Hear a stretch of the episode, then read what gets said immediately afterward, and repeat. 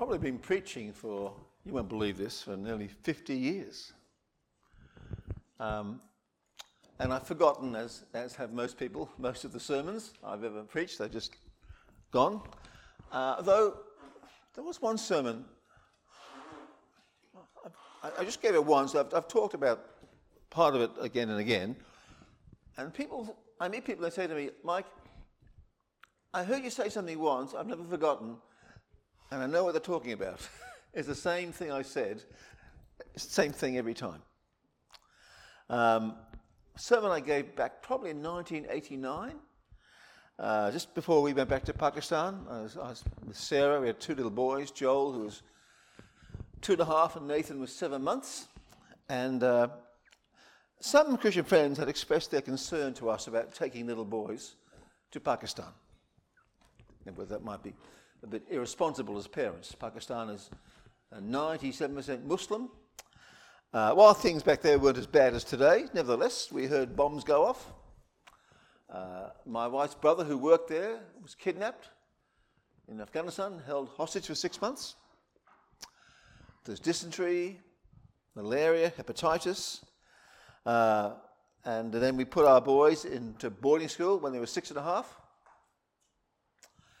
And uh, on more than one occasion, people said to us, How can you take your sons to a place like that? And I remember I said once in a sermon in my church, my reply was, and I wasn't being pious, I said, How can you leave your children in a city like Sydney? Are you blind to the the dangers of a place like Sydney or, or Melbourne, uh, uh, any big city? Do you really? Th- now, sure, they won't get kidnapped probably by the Mujahideen. They probably won't get malaria. What they will get, though, are far more spiritual attacks, I think, than we'll get. How else to explain, as I mentioned last night, the almost the mass exodus from the faith of so many kids from Christian families? It's, it's almost it's almost like an epidemic, I think. I mean, so many of my godly Christian friends have seen their kids walk away. Why, why, why in Sydney, where it's so safe, have so many walked away? Because it's not, it's not safe in Sydney. It's a dangerous place to bring up kids, I think, spiritually. You know, awash with materialism, awash with sexual temptation, awash with greed, enormous peer pressure upon them. Our kids didn't face that in Pakistan as Mish kids. All their, all our co-workers were, were godly people. It's just, don't be so blind to how hard it is for your kids in a place like this. As I said last night, I pray every, I did this morning, every Saturday morning, for kids of friends of mine who've walked away. It's, it's heartbreaking. It breaks their hearts.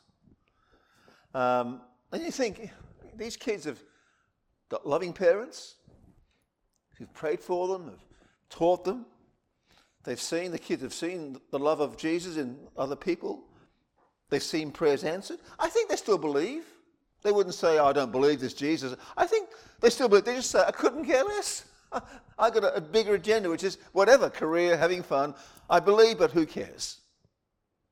It's heartbreaking, and I think in the end, it's wicked to, to have seen love and God's power at work and to want to go to Egypt is heartbreaking.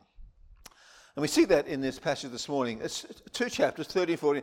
A lot I'll leave out. I'm just going to give you a, a brief overview and just pick out some salient points. You won't go through every, there's just too much there.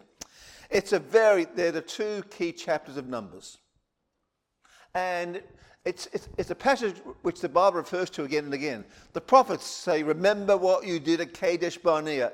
They call us back again and again to remember these events. We saw last night Paul in 1 Corinthians. He says to them, flirting with idolatry, remember what happened here. Hebrews 3, when they're thinking of going back to uh, the Jewish faith, look what happened here. So again and again, this becomes the place where they take us to to warn us don't make the same mistake. So these two chapters are integral to understanding numbers. To understand the book, there, there are two countings in the book, two census. Chapter 1, chapter 26. Two countings. uh, of all the men over 20 who will go and fight in the land.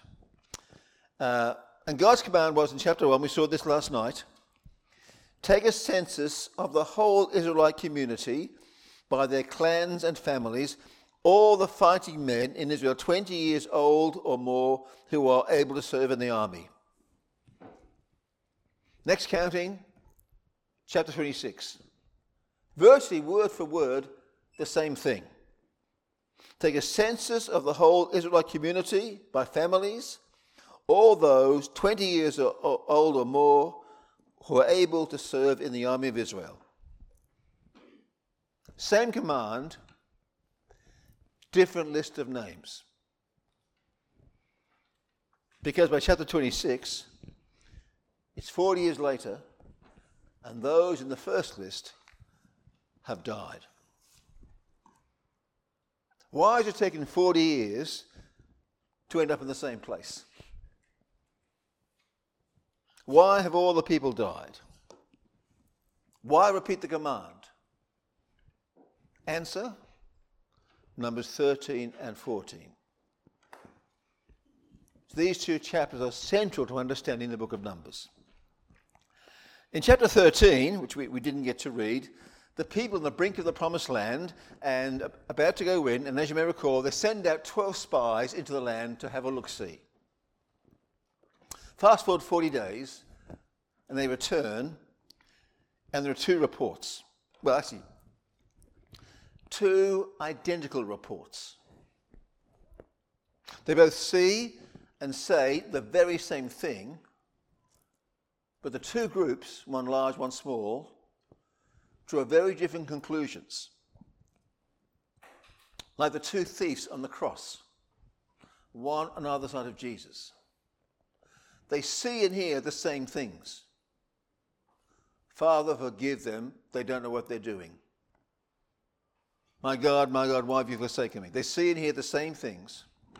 One thief, in mockery, says, Aren't you the Messiah of Israel? Save yourself and us.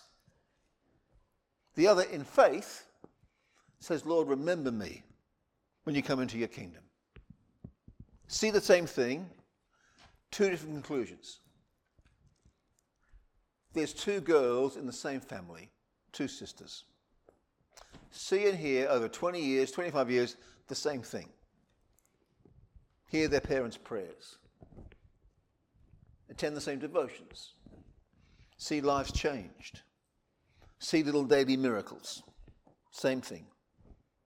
One decides the most important thing in life is fun. She believes Jesus died for her sins, but as I said, she doesn't care. She lives for today.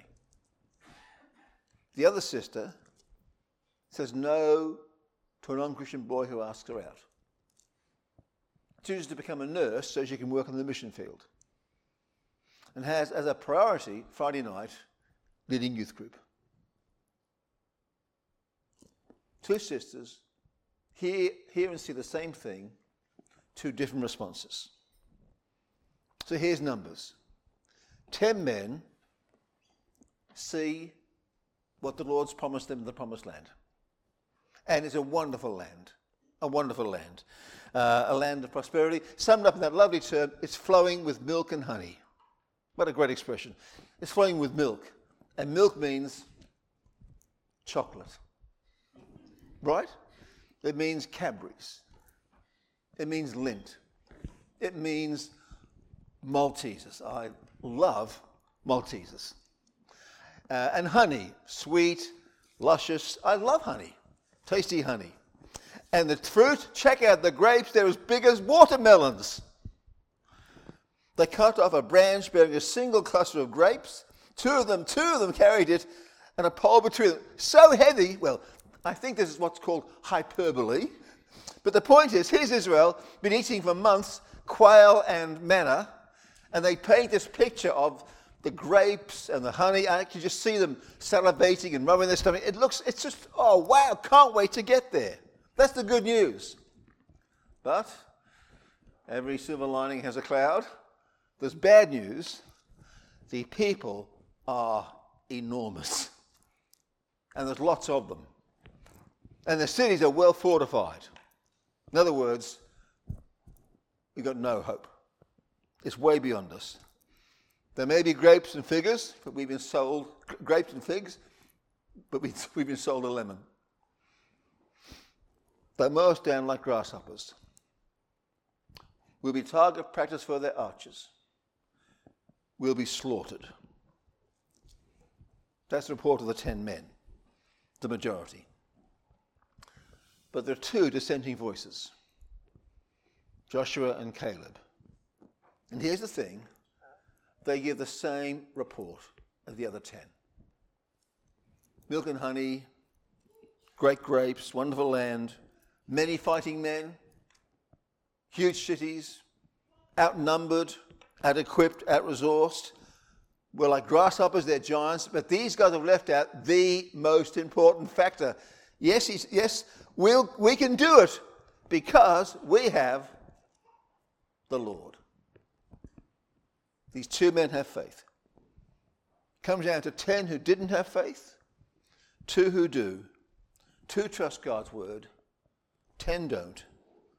God has said in, in chapter 13, verse 1 Send some men to explore the land of Canaan, which I'm going to give to you. That's a very good summary, actually, of the Christian life, that verse. Send some men to explore the land of Canaan, which I'm going to give to you. Two statements which sound contradictory. I'm giving you the land, therefore explore it. I'm giving you the land. You are going to heaven. Your salvation is assured. Don't worry, it's a gift of grace. I gave my son, I'll sustain you. It's a gift of grace. All gift, all of grace, all of gift. He doesn't say, Go and check out the land which I might give to you. Check out the land which, if you're strong enough, you can occupy. No, there's no if or but. You'll get the land. It's a promised land. So send in men to do reconnaissance, to check out the size of their armies. Oh, their city's well, well fortified or defensive. Do your homework. Check it out. Now, how, how the two go together? If it's a gift, why do I need to do reconnaissance? That's the Christian life. Read uh, Luke chapter 14. Our Lord tells a parable of a wedding banquet. Great parable. And they go out and bring in the blind, the lame, the crippled, bring them all in to sit at the master's table and have a great meal. What grace! Just go and find them, just bring them in. Then, seven verses later, our Lord tells another parable about a king going to war. Won't he first sit down and consider whether he's able with 10,000 men to oppose one coming against him with 20,000?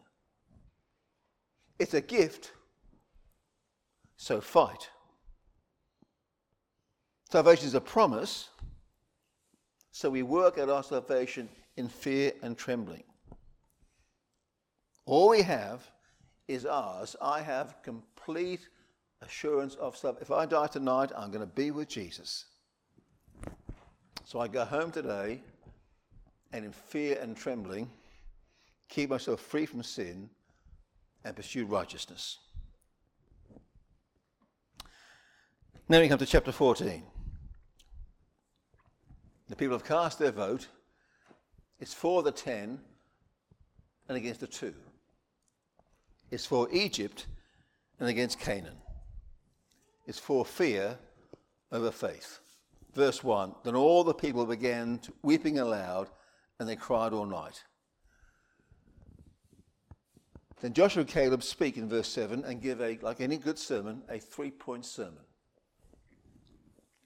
Verse, verse 7 The land we explored is a wonderful land flowing with milk and honey. What God has for us will be wonderful.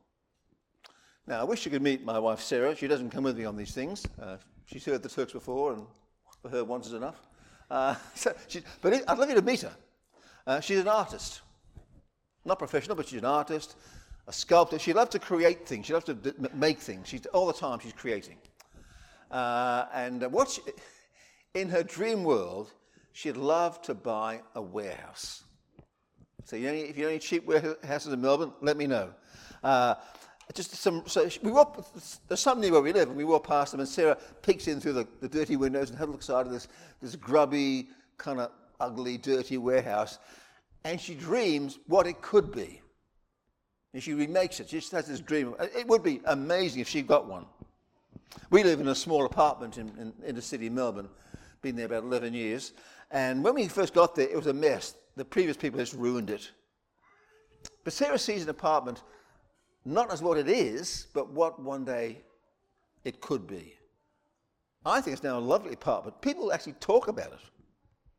If you go to Melbourne, you can do a tour, an official tour of Melbourne. And uh, I, I, go to the oldest church in the city, and that's part of the tour. And, and a little while ago, a friend of ours, Lydia, tour, and she just uh, texted Sarah, "Oh, I'm here by the church. Come and say hi."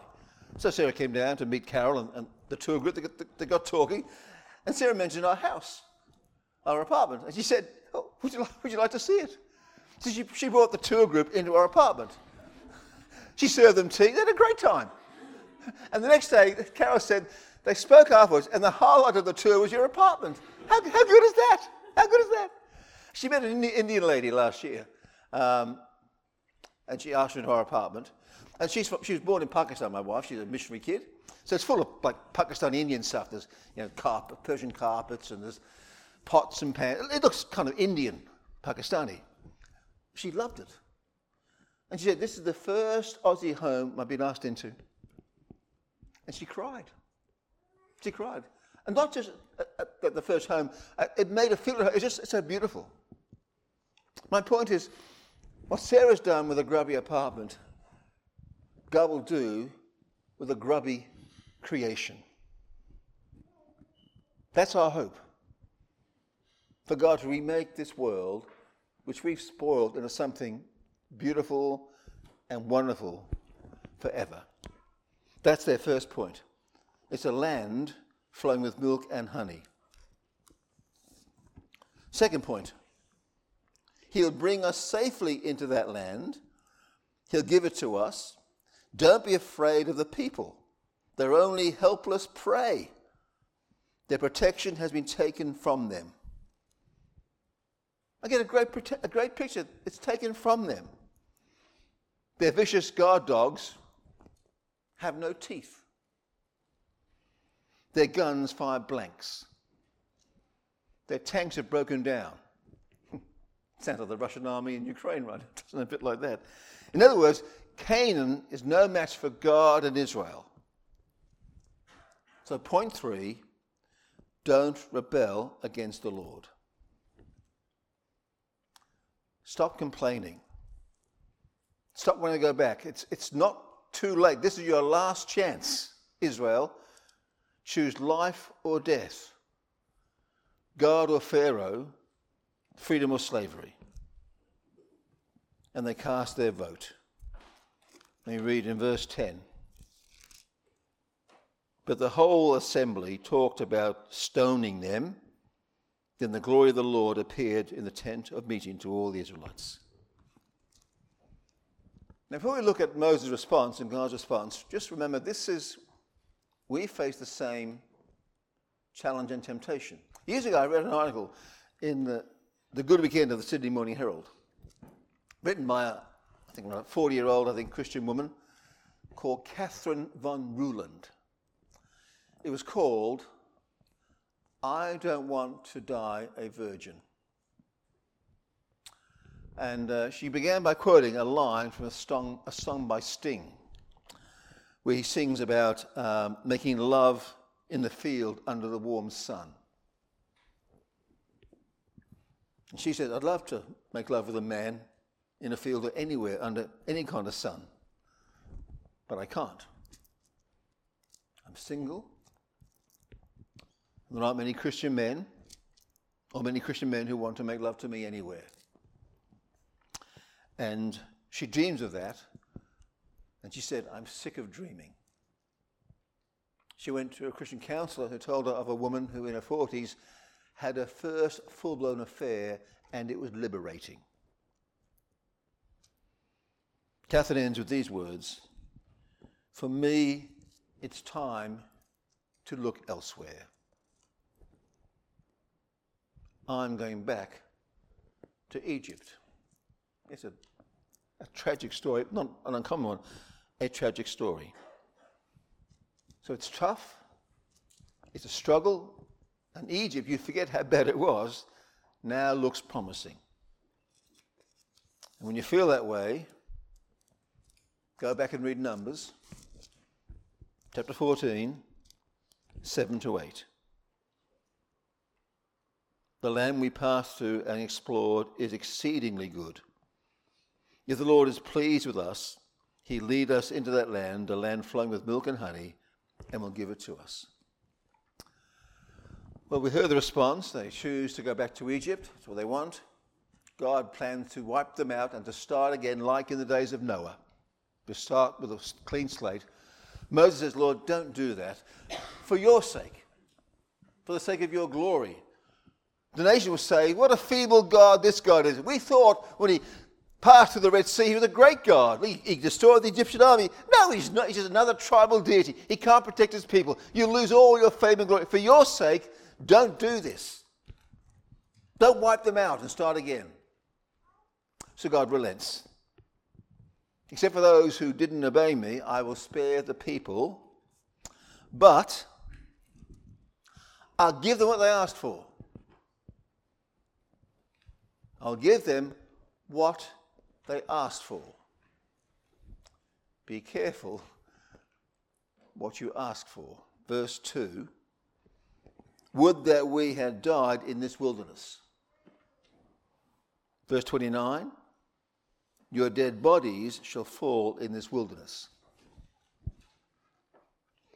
What do they ask for? Verse 3 They didn't want to enter the land. Why is the Lord bringing us into this land to fall by the sword? Answer verse 30 Not one shall enter the land where I swore that I would make you dwell. What do they ask for? Verse, uh, verse 3 again. That their children will be protected, our little ones will not become prey. Verse 31 But your little ones, which you said would become a prey, I'll bring in, and they shall know the land that you have rejected.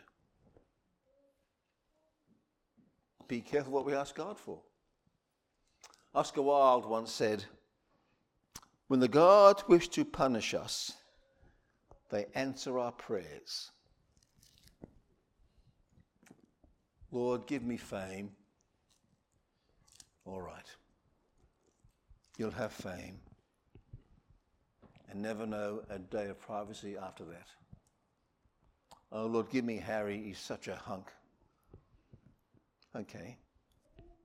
You can have Harry and be married to a philanderer.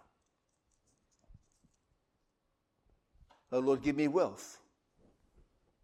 Okay, I'll give you wealth. And every, every friend will be a fair weather friend who you can't trust. Be careful what we pray for. But God remains committed to them.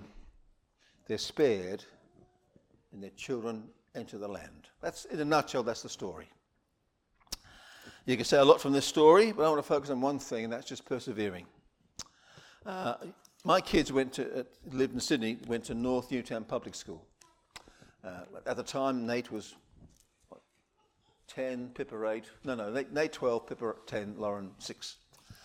It was the end of year speech day, and we went along uh, with our kids, and a teacher gave a speech which I have never, ever forgotten. She said to the kids, Kids, I want you to um, imagine you're on a train journey. And the train is going um, past these wonderful, these beautiful green fields. You see the cows grazing, the willows blowing in the breeze. It's just, it's, it's green, it's lush, it's beautiful.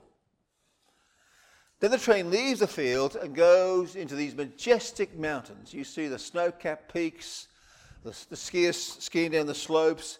It's just, it's kind of awe-inspiring. Then the train leaves these snow-capped peaks and begins to uh, go beside this, this beautiful river, this kind of clear blue water. You can see the people rowing in their barges, you see the swimmers, the, the water skiers. The whole thing is so spectacular. You know, green fields, snow capped peaks, crystal blue water. But all the while, you can't wait to get to your destination. You can't wait to get to the place you're going, to your journey's end. All the while, you think just about that the journey's end. All the while. And she said, Boys and girls, I want to say this morning that there is no station. There is no journey's end. There's no special place you're going to. There's just the journey. You leave year six and can't wait to get to high school, a watershed in your life. Then you can't wait to finish high school and go to university or get a job. Then you can't wait to get, to, to, get married, have kids, and buy a house. Then you can't wait to retire all the time, waiting, longing, hoping for the station, for what's next, for the journey's end. For, there is no journey's end. There's just the moment, just the day. He said, people you know, live with regrets from the past and fears for the future when there is no future. There's just the now, she said. She didn't say, eat, drink, and be merry, for tomorrow you die. That's, her philosophy. Just enjoy the moment, which is so rich and wonderful. She said, here's her words slip off your shoes, slurp an ice cream, and smile more. I found that so helpful for my life. Walk barefoot, buy an ice cream, and smile more. I find that tragic and frankly stupid. I mean, doesn't she talk to people? Does she have no friends? Is that, is that life? Clear blue waters, snow capped peaks, and green fields? Don't, don't you talk to people? Life is tough for most people. I used to be the principal of a Bible college in Melbourne. We had an open day one time, and a woman came with her daughter. The daughter came to check out the school, the college, and she came with her to keep her company. We got talking about, about parents. And I said, Both my parents are in heaven. She said, Oh, do you believe in heaven? I'm, a, I'm a Bible school principal. I'm paid to believe in heaven. I, I, didn't, I, didn't, I didn't say that. I said, Yes, I do. I said this. I think most people believe in heaven. Because life down here is so tough, they think there must be something better than this. And in a flash, she said, You're right, life is hell. Now, then she closed the window. She realized what she'd done. She, it came out later. Her husband had been a pastor and had an affair. Life is hell. We saw last night life is the wilderness. Life isn't, for most people, clear blue water, snow capped peaks, and green fields. It's depression and sorrow and misery. And more than that, she told my kids there's no future. There's no land of milk and honey. There's no eternity with Christ. No place without mourning or crying or pain. She told my kids that lie. And God has promised to us a good, rich, eternal land no death or sickness or sin or COVID or flu or Parkinson's or dementia. No lung disease, no heart disease, no bulimia or obesity, no mental or physical handicaps,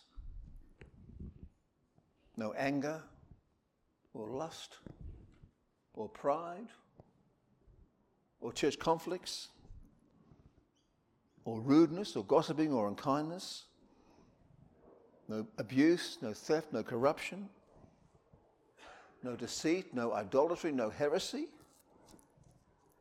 no boredom, no exhaustion.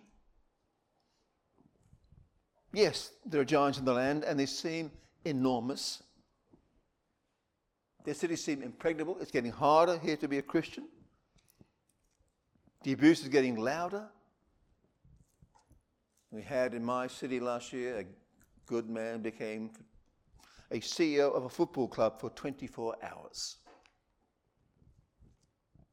and was called by our Premier a hateful bigot for something he never said. That's the land we're about, the land we live in. It's getting hard. But we have the promise. He who began a good work in you will bring it to completion. So work out your salvation in fear and trembling. Keep fighting. He's conquered sin and death and will bring us home to paradise. Beloved, uh, tends to recycle his preachers here. You've had Powley a few times, my buddy Ian Powell. Graham Koo is back. Who knows? If he's still alive, Mike Raiter might get a gig in three or four years' time. Who knows? If he does, I want to see in the next counting the same people in the same pews still loving Jesus. Amen? Let's pray.